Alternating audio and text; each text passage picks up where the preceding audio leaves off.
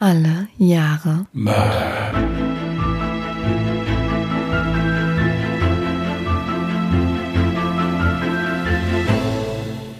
Herzlich willkommen zu Alle Jahre Mörder, der True Crime Podcast mit Christian, hallo. Und Jasmin. Hi. wir wünschen euch einen schönen Sonntag. Ich werde jetzt nicht versuchen, euch das Gefühl zu vermitteln, dass wir das jetzt hier zum ersten Mal machen. Es ist glatt gelogen. Es ist der vierte Anlauf. Dreimal hat die Nachbarin gesaugt wie eine Wilde. Ja, die macht das, denk wir, wir denken mittlerweile hobbymäßig. Ja. Und beim vierten Mal habe ich mich so verheddert beim Reden, dass das überhaupt keinen Sinn mehr ergeben hat und Jasmin das nicht geschnitten bekommen hätte. Also haben wir gesagt, ist ja kein Problem. Wir fangen einfach nochmal von vorne an. Und ich werde euch jetzt zum vierten Mal erzählen, was ich eben erlebt habe. Also für euch zum ersten Mal. Ja. Jasmin hat mir eben erzählt, dass sie einen Fall zum Besten geben wird. Und im Zuge dessen meinte sie zu mir, du kannst dir ja dann Mitschriften machen. Es ist wirklich sehr schade, dass ihr das Gesicht von mir und von ihr dabei nicht sehen konntet. Jasmin guckte so ein bisschen wie so eine Oberstudienrätin. Was? Ich selbst so ein bisschen wie vom Bus gestreift. Ja, so, ähm, es war wirklich schön. Das ist natürlich jetzt nur Spaß, aber trotzdem fand ich es total süß. Wir haben herzlich gelacht und dann guten Gewissens angefangen, das aufzunehmen. Ja gut, und dann wurde halt gesaugt. Du sollst übrigens nur Mitschriften machen mit Fragen, die du hast und Vermutungen, die du eventuell im Laufe des Falles bekommst und die gerne am Ende äußern. Also habe ich jetzt schon vier Seiten umsonst geschrieben. Okay. Weil wir ja jetzt schon zum Wovon vierten. hast du vier Seiten geschrieben? Ja, wir haben ja jetzt schon zum vierten Mal angefangen. Ich fange jedes Mal so vor. Bei der Begrüßung fange ich schon ich an zu schreiben jetzt. einen Satz vorgetragen. Ja, spielt ja keine Rolle. Ich habe ja zum ersten Satz schon drei Fragen gehabt. Ja, Ich wollte gerade nach der Schriftgröße fragen. hier die Fragen soll ich ja stellen. Deswegen du du kannst beim nächsten Mal Mitschriften machen. da werde ich dir einen erzählen hier. Was meinst du, was ich dir da Worte an den Kopf? Naja, gut. Nichtsdestotrotz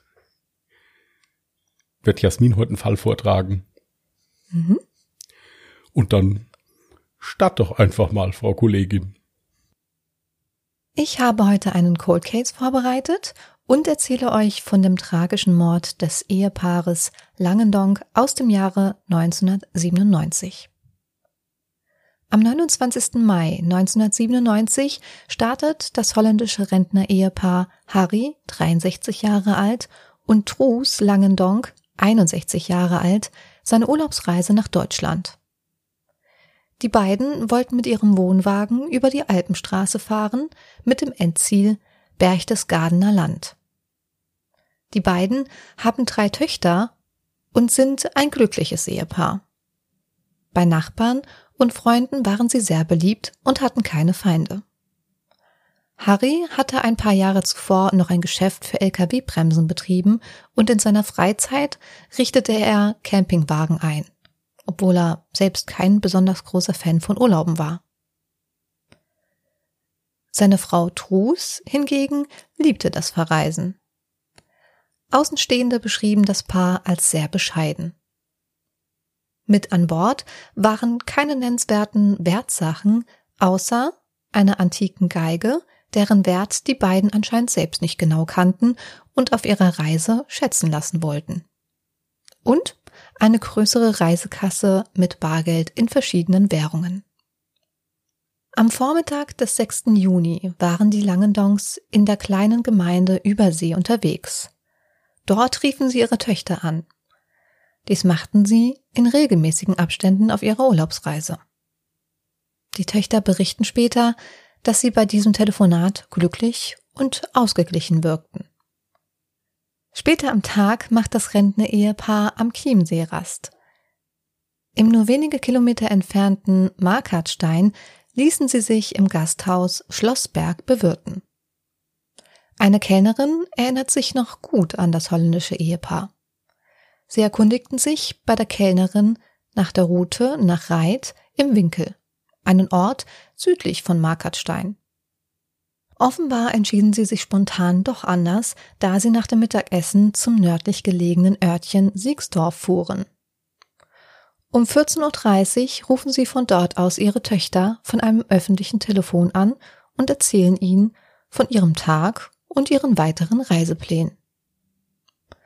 Was zu diesem Zeitpunkt keiner ahnte, dies würde das letzte Telefonat sein, das das Ehepaar mit ihren Kindern führen wird. Nach dem Telefonat mit ihren Töchtern entschieden sich die Langendongs in die kleine Gemeinde Litze-Walchen bei Traunstein zu fahren und machen dort am Waldrand, keine hundert Meter von der Bundesstraße entfernt, eine Pause. Warum sich die beiden genau diesen Ort ausgesucht haben, um dort eine Pause mit Tee und Kuchen einzulegen, ist nach wie vor unklar. Der Ort bot keine schöne Aussicht. Die einzige Besonderheit in der Nähe war ein Flugplatz, auf dem sich viele Modellflieger aufhielten. Auch an diesem besagten Junitag. Allerdings schien dies das Ehepaar weniger zu interessieren, da sie ihre Stühle Richtung Waldrand aufbauten, so dass sie keinen Blick auf den Flugplatz hatten. Zeugen bestätigen, dass die Langendongs gegen 15 Uhr ankam. Um 18 Uhr verschwanden die Modellflieger und das Ehepaar war nun allein. Doch leider wohl nicht ganz allein. Plötzlich fallen Schüsse. Diese waren wohl auch in einigen Teilen der kleinen Gemeinde Litzelwallchen zu hören. Laut Aussage einer Anwohnerin folgte der erste Schuss, daraufhin der Schrei einer Frau und weitere sechs bis sieben Schüsse, bis es wieder völlig still wurde. Die Zeugin hatte keinen Blick auf das Wohnmobil und konnte die Geräuschkulisse nicht einordnen. Jedoch ahnte sie, dass etwas Schreckliches passiert sein muss. Die anderen Anwohner gingen davon aus, dass es sich bei den Schüssen um einen Jäger handeln muss, der auf Tiere schoss, und informieren nicht die Polizei. Jedoch passte diese Annahme weder zu der Uhrzeit noch zu der Tatsache, dass sechs bis sieben Schüsse abgefeuert wurden. In der Regel kann ein Jäger nur zwei Schüsse hintereinander abgeben. Doch was ist wirklich passiert? Während das Rentner-Ehepaar gemütlich ihre Pause genießt, schleicht sich ein Unbekannter heran. Er trägt eine Schusswaffe bei sich und feuert zunächst auf Harry. Er trifft ihn tödlich in den Hinterkopf. Trus schreit und versucht vor dem kaltblütigen Mörder noch zu fliehen. Leider vergebens. Der unbekannte Täter schießt ihr in den Rücken und sie geht zu Boden. Um sicherzugehen, dass die beiden wirklich tot sind, schießt er noch weitere Male auf das Ehepaar und schneidet ihnen die Kehlen durch. Anschließend schleppt er die Leichen in den Wohnwagen. Auch die Stühle packt er in den Wohnwagen zurück. Doch er arbeitet unsauber. Er vergisst das Bein des Campingtisches und eine Sonnenbrille von Trus. Auch die Projektile und Hülsen seiner Waffe lässt er am Tatort zurück. Bei der Waffe handelt es sich um eine Tokarev TT-33, die früher vor allem von der Polizei in osteuropäischen Ländern genutzt wurde. Was der Täter anschließend tut, ist jedoch sehr rätselhaft. Er verweilt knapp zwei Stunden an dem Tatort. Was tat er in der Zeit? Spuren am Tatort beseitigen? Versteckte er sich vielleicht zunächst im Wald und wartete, ob jemand die Schüsse gehört hatte? Oder war er einfach selbst von seiner Tat geschockt und nicht in der Lage, klar zu denken oder zu handeln? Er entscheidet sich schließlich dazu, den Wohnwagen so weit wie möglich vom Tatort wegzubringen und fährt gegen 20 Uhr mit dem toten Ehepaar im Wohnwagen los. Nach knapp 300 Kilometern endet seine Fahrt auf einem Wanderparkplatz in Nürnberg-Altenfurt. Ob dies von Anfang an sein Ziel war, ist bis heute unklar. Die Polizei geht davon aus, dass der Täter seine Tat nicht akribisch plante, sondern eher spontan handelte. Dazu passte auch, dass der Sprit knapp wurde. Jedoch war der Ort, den er auswählte, gut für sein nächstes Vorhaben geeignet, da er von der Straße nur eingeschränkt einsehbar war. Gegen ein Uhr nachts setzt er den Wohnwagen samt den Leichen in Brand und flüchtet anschließend über einen Waldweg. Dort ließ er wohl absichtlich einige Beweise zurück. Die Polizei fand später Brieftaschen samt Führerschein und die Kamera des Rentner-Ehepaares. Den Film der Kamera hatte der Täter versucht zu zerstören. Jedoch gelang es Experten der Kriminalpolizei, einige Fotos zu retten. Diese gaben allerdings keine weiteren Hinweise auf den Täter. Doch warum zerstörte er dann den Film der Kamera? Befand sich auf dem Film vielleicht doch ein Foto des Täters? Die Polizei geht schließlich davon aus, dass der Täter in Panik handelte und deshalb nach und nach die Wertgegenstände seiner Opfer zurückließ. Um zwei Uhr nachts ruft er sich schließlich ein Taxi, welches ihn zum Nürnberger Hauptbahnhof bringen soll. Dem Taxifahrer war der mutmaßliche Täter gut im Gedächtnis geblieben. Er beschrieb ihn als einen Geschäftsmann, gekleidet mit braunem Sakko, Hemd und Krawatte. Etwa 30 Jahre alt, 1,80 bis 1,85 Meter groß, schlank, nackenlange Haare, die über die Ohren reichen und ein bayerischer oder österreichischer Dialekt. Auch ein Phantombild konnte angefertigt werden. Außerdem fiel ihm direkt der beißende Schweißgeruch und die fettigen Haare seines Fahrgastes auf. Zudem war es sehr merkwürdig, dass er mit Kreditkarte oder französischer Währung zahlen wollte. Der Taxifahrer akzeptiert nach kurzer Diskussion die Bezahlung in Franc. Doch als der Täter um halb drei Uhr nachts den Hauptbahnhof erreicht, stellt er fest, dass der letzte Zug bereits lange weg war. Er nimmt sich also kurze Zeit später ein anderes Taxi. Wohin es nun gehen soll, scheint er sich wohl noch nicht recht überlegt zu haben. Zunächst entscheidet er sich für den Münchner Flughafen.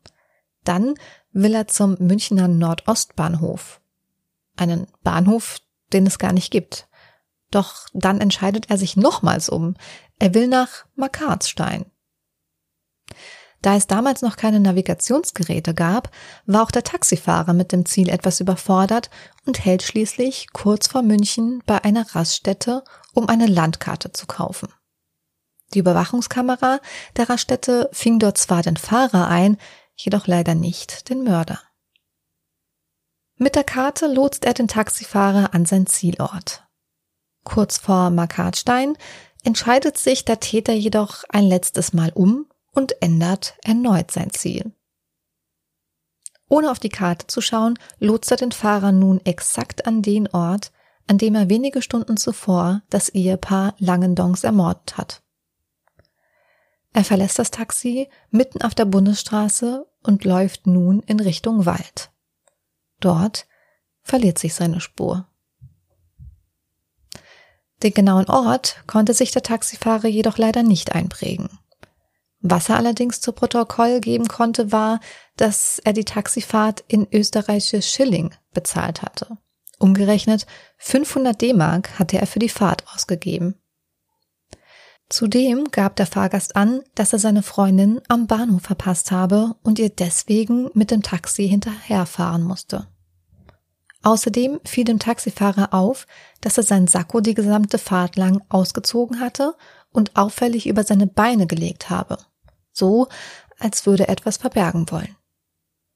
Die Polizei vermutet dahinter eventuell die Tatwaffe oder Blutflecken, die er mit seinem Sakko verbergen wollte. In den vergangenen 23 Jahren ist die Polizei rund 2000 Hinweisen nachgegangen und hat etwa 600 Personen überprüft.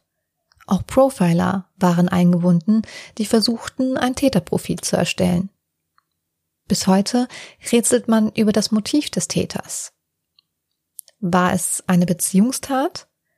Dies ist eher unwahrscheinlich, da sich Opfer und Täter vermutlich nicht kannten.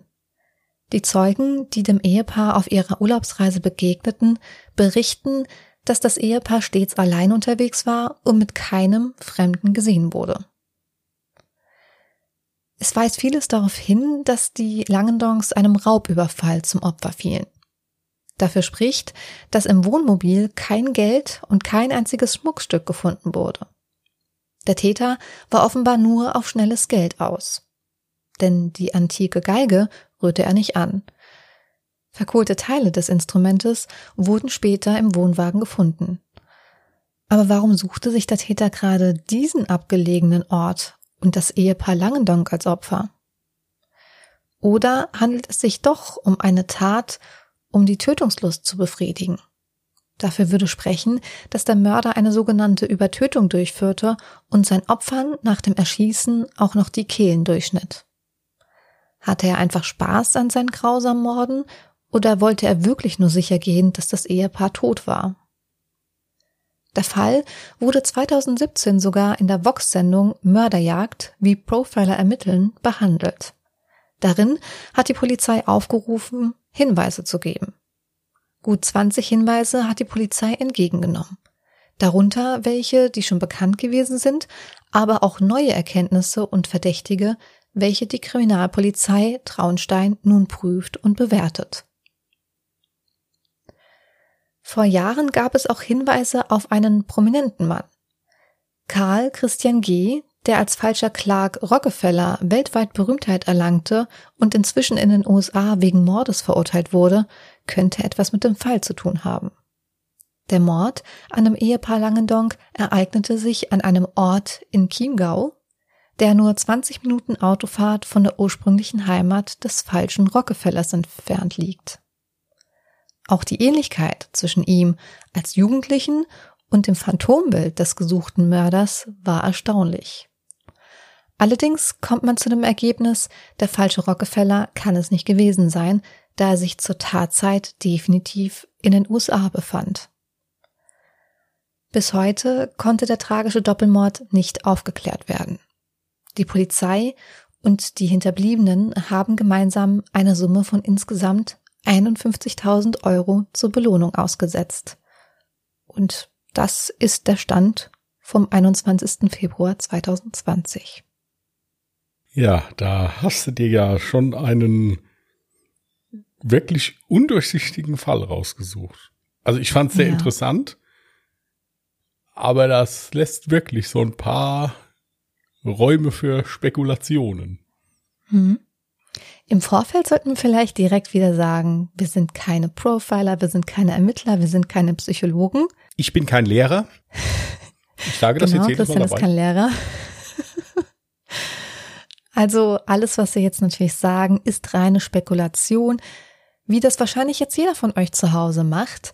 Gerne könnt ihr uns daran auch teilhaben lassen an der Stelle. Ne, wir machen mal wieder einen Post auf Instagram. Am besten packe ich da direkt das Phantombild des Täters rein. Und ihr könnt eure Gedanken zum Tathergang oder Motiv des Täters gerne unter diesem Post packen.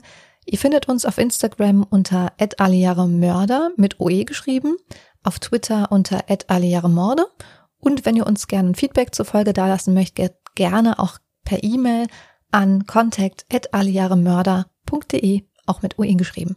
So, Christian, deine Gedanken. Ich hätte erst noch mal zwei Fragen. Mhm. Nach Durchsicht meiner Mitschriften ähm, sind mir zwei Sachen äh, unklar. Zum einen, du hast ja gesagt, dass der Täter knapp zwei Stunden noch am Tatort geblieben ist. Ja, genau. Wie, wie haben die das, ich, wie haben die das rausgefunden? Also ich gehe davon aus, dass es mit den Taxifahrten Zeugenaussagen. dann Zeugenaussagen und Taxifahrten mhm. dann war. Wieso Taxifahrten? Er ist ja selber mit dem Wohnmobil losgefahren. Genau, und dann haben sie das zurückgerechnet, weil, weil das, das war nämlich jetzt meine Frage. Wie konnten die rausfinden, dass der erst zwei Stunden später losgefahren ist? Das war aufgrund von Zeugenaussagen, die das Wohnmobil ja, gesehen genau. haben oder sowas. Ja, richtig. Alles klar. Und dann habe ich noch eine Frage. Das wird man ja auch nicht mehr nachvollziehen können. Kann es vielleicht sein, dass der sich nach der Tat die Klamotten von dem ermordeten Mann angezogen hat? Uff, auf was für Gedanken kommst du denn? Nein, weil mir, weil mir das ehrlich gesagt ein bisschen ein bisschen, das Outfit von diesem Mann ist mir ein bisschen ein braunes Sakko, Hemd und Krawatte. Entspricht nicht seinem Alter, meinst du? Erstens das und zweitens war es so, als du, als ich das jetzt gehört habe und habe ich gedacht, ne, das war ein Auftragskiller, ganz klar. Was? Aber bei einem 61-jährigen Mann, der mit Autobremsen arbeitet, passt das nicht, weil so dieses, so dieses Outfit würde ja zu einem, also zu so jemandem, zu einem Professionellen passen. So ein bisschen auch, so wie man es aus Filmen kennt, zum Beispiel so, ja. Gut, aber als Auftragskiller hat er sich ja schon ein bisschen genau, schlecht angestellt, weil er sehr unsauber gearbeitet genau. hat. Genau. Der Tathergang würde halt nicht dazu passen. Deswegen genau. habe ich das dann auch gesagt. Aber voll interessant, was dir direkt eingefallen ist.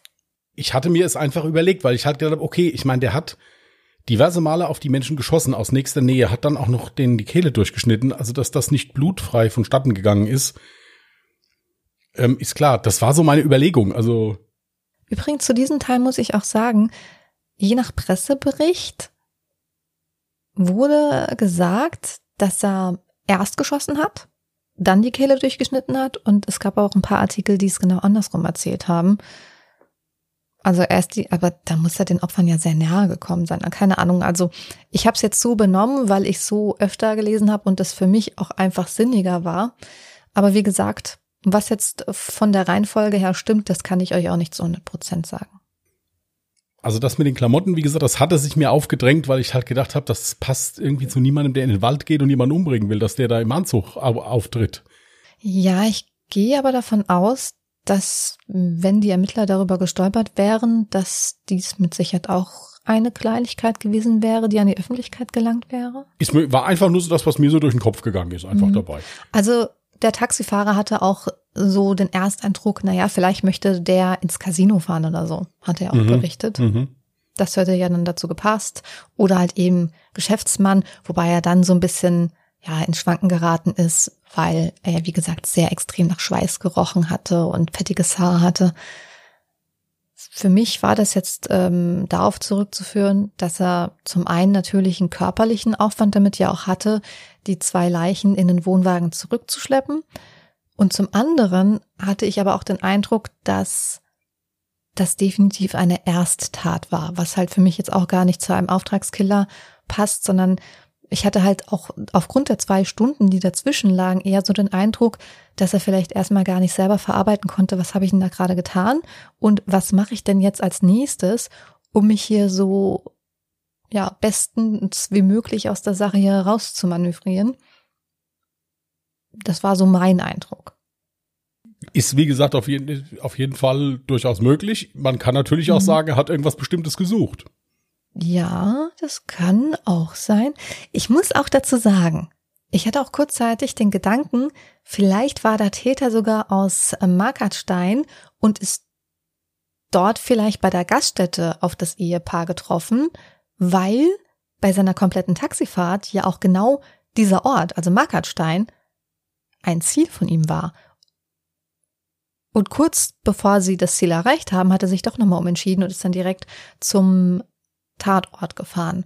Dazu muss ich auch sagen, ich habe auch noch ähm, in Presseberichten gelesen, dass eine Einstiegshilfe, also so eine Treppe für so ein Wohnmobil, auch später noch im Wald gefunden wurde. Also vielleicht ist er deswegen nochmal an den Tatort hingefahren, um noch sämtliche Spuren zu beseitigen, die er beim ersten Mal nicht beseitigen konnte.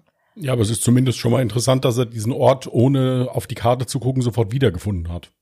Richtig. Und das mitten in der Nacht, so wie du ja. Genau, und das ja. sagt auch den Ermittlern, dass er eigentlich irgendwie ortskundig gewesen sein muss. Also irgendeinen Bezug zu diesem Ort gehabt haben muss. Das würde auch erklären, warum er die Leichen möglichst weit weg vom Tatort bringen wollte, damit eben die ganze Tat nicht mit diesem Ort Markertstein oder ja in der Nähe halt in Verknüpfung gebracht wird dass da eine Ortskunde in irgendeiner Form besteht.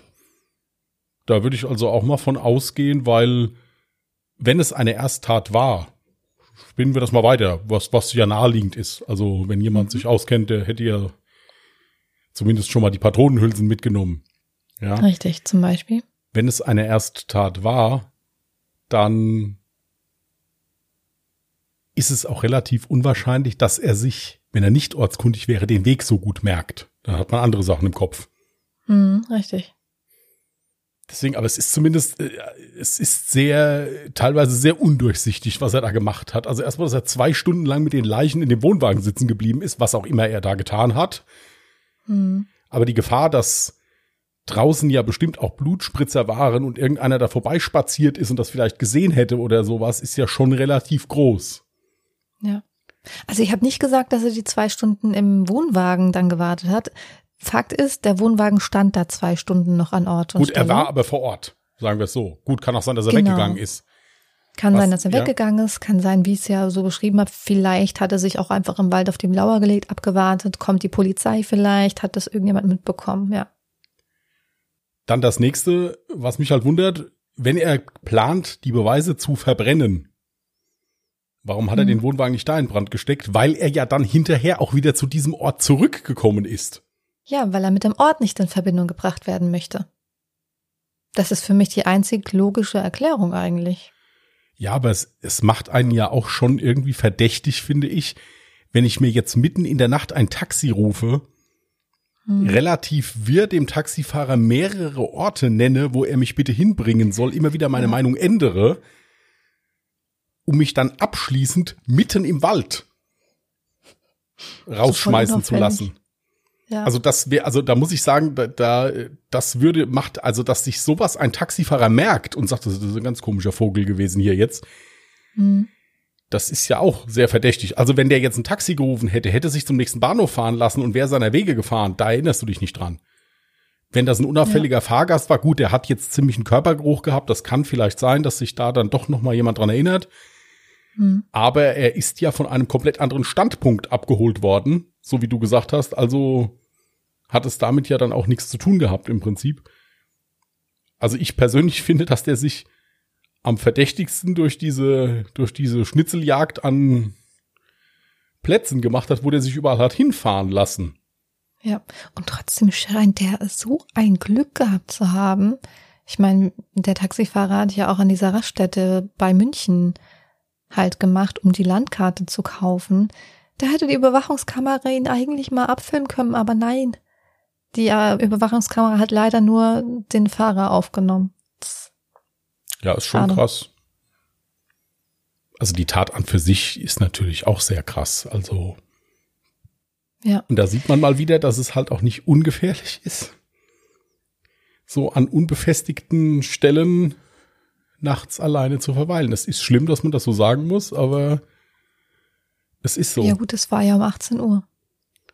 Im Sommer 18 Uhr ist Ja es gut, jetzt nicht das ist- unbedingt nee, eine Zeit. also es recht. wurde auch von Freunden, von Familie und so immer gesagt, die waren auch sehr vorsichtig bei ihren Reisen. Also wenn die irgendwo übernachtet haben, dann tatsächlich nur auf so Campingplätzen und so. Also nicht irgendwo abseits, wo kein Schwein irgendwie ist und was mitbekäme, falls mal irgendwas sein sollte. Was ich mich übrigens noch frage, warum hat er den Kamerafilm zerstört, wenn tatsächlich er selber gar nicht auf den Fotos drauf war? Weiß man ja nicht. Oder Wenn- vielleicht war er doch drauf? Ja, wenn deine Theorie stimmt, dass die vielleicht, dass der die vielleicht gesehen hat in dem Ort, wo sie waren, zum Mittagessen oder irgendwie sowas. Und der Mhm. Mann vielleicht seine Frau fotografiert hat, sagen wir mal im Restaurant, Ja. Und er hat da in der Nähe gesessen oder so und hatte vielleicht dann Angst, dass er dann doch vielleicht auf irgendeinem Foto zu sehen war. Wenn der denen nachgelaufen ist vielleicht oder sowas, kann das Mhm. ja durchaus sein. Es kann auch sein, dass es, dass er in seiner Panik gedacht hat, okay, hier sind Fotos, am Ende bin ich auf einem drauf. Nicht, dass der mich nur mal geknipst hat, als ich auf den zugestürmt bin oder irgendwie sowas. das kann Und dass er dann sein, da in Panik vielleicht das gemacht hat, einfach, ist auch möglich. ja. Was ich halt so krass finde, ist, dass der zwei Stunden lang mit diesen zwei Leichen an diesem Ort war. Ob er jetzt da drin war oder ob er draußen rumgerannt ist. Kann auch sein, dass er weggerannt ist in Panik danach. Ja. Und sich dann nach einer Stunde, anderthalb wieder gefangen hat und gesagt hat, okay, ich muss was machen, ich kann die so nicht hier liegen lassen. Und dann wieder zurückgekommen ist und dann weitergemacht hat. Kann ja auch sein. Also meine Intuition hat mir eigentlich als erstes gesagt, der war bestimmt in so einem schockstarre Zustand wahrscheinlich und hat erstmal versucht, einen klaren Gedanken zu fassen, was er denn als nächstes tun könnte. Weil diese ganzen Handlungen ja sehr außergewöhnlich, also es, es, ist- es klingt alles nicht wie ein Mord, der so geplant war.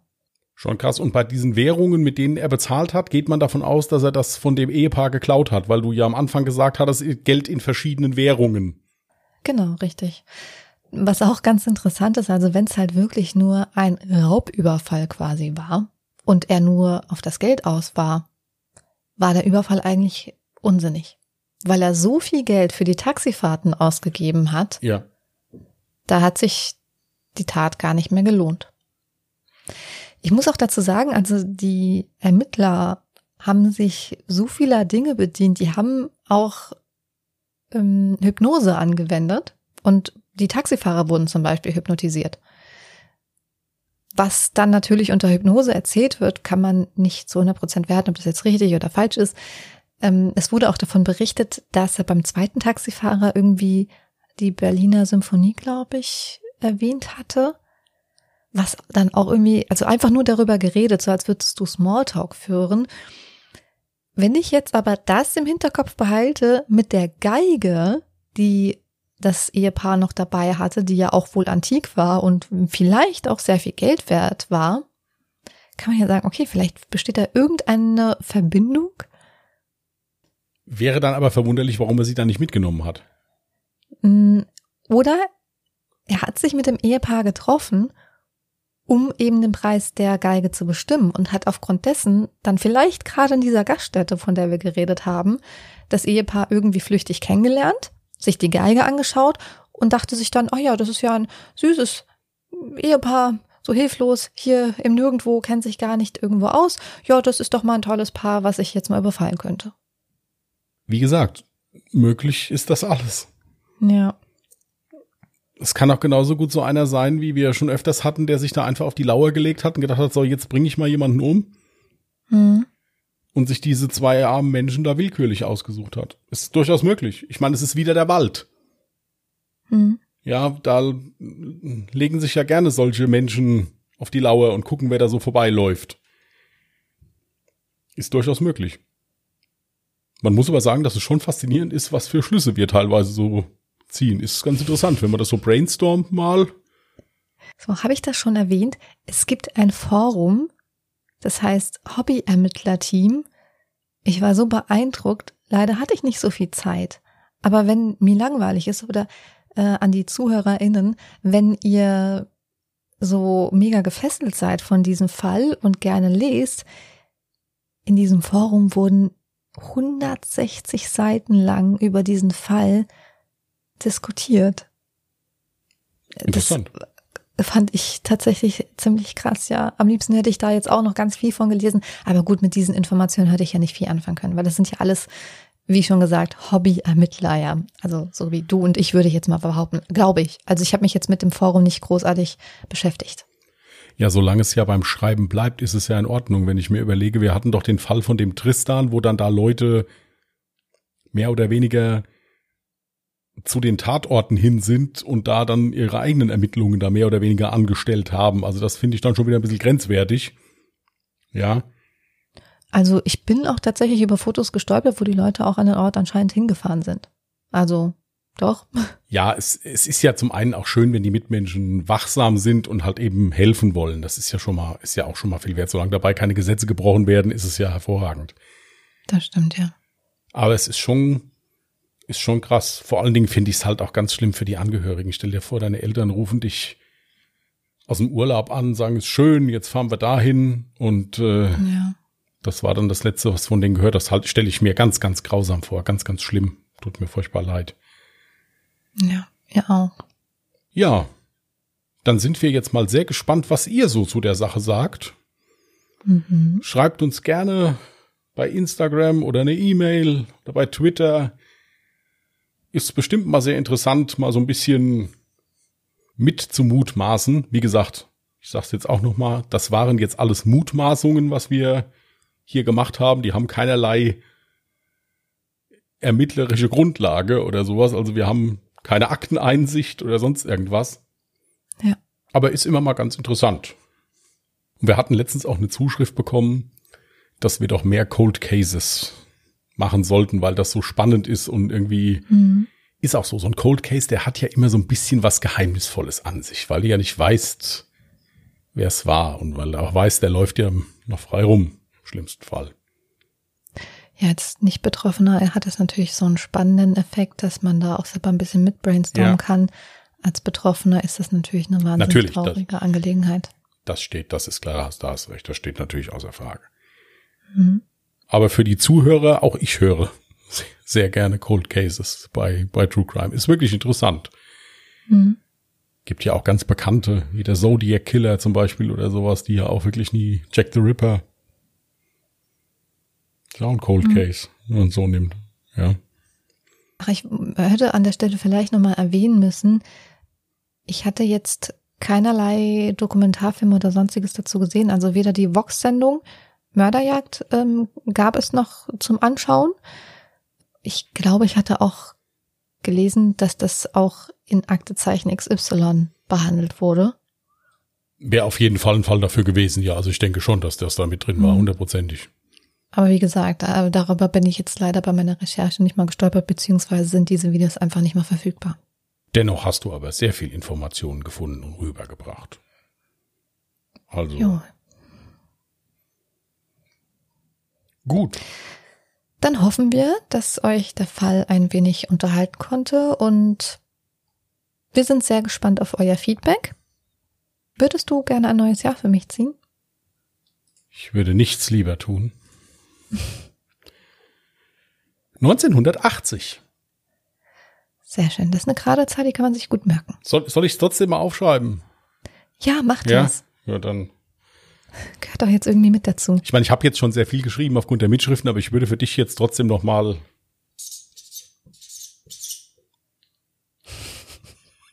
Ja, wait, so viele Fragen hattest du gar nicht. Ja, da siehst du mal, wie toll du gearbeitet hast. und wie und was für ein cleveres Kerlchen ich bin und das obwohl Ja. ich kein Lehrer bin. Ja? Und das ganz ohne zu klugscheiße. Eben, ja, eben. Und dabei ja noch so bescheiden. Kinder, Oh je. Spaß beiseite. Spaß beiseite, Ja. genau. Äh, wie gesagt, wir hoffen, ihr habt euch ein wenig unterhalten gefühlt. Wir sind sehr gespannt auf euer Feedback und wir wünschen euch jetzt einen hoffentlich angenehmen Start in die neue Woche. Christian guckt gerade schon so, weil ich ihm seinen Text wegnehme. Nein, ich überhaupt nicht. Du machst das sehr schön. Ma- Mach, mach bitte. La- Lass dich überhaupt nicht stören von mir. Bleibt gesund, was sagst du sonst immer noch? Bleibt anständig. Und bleibt anständig. Okay. Genau. Macht's gut. Tschüss. Tschüss.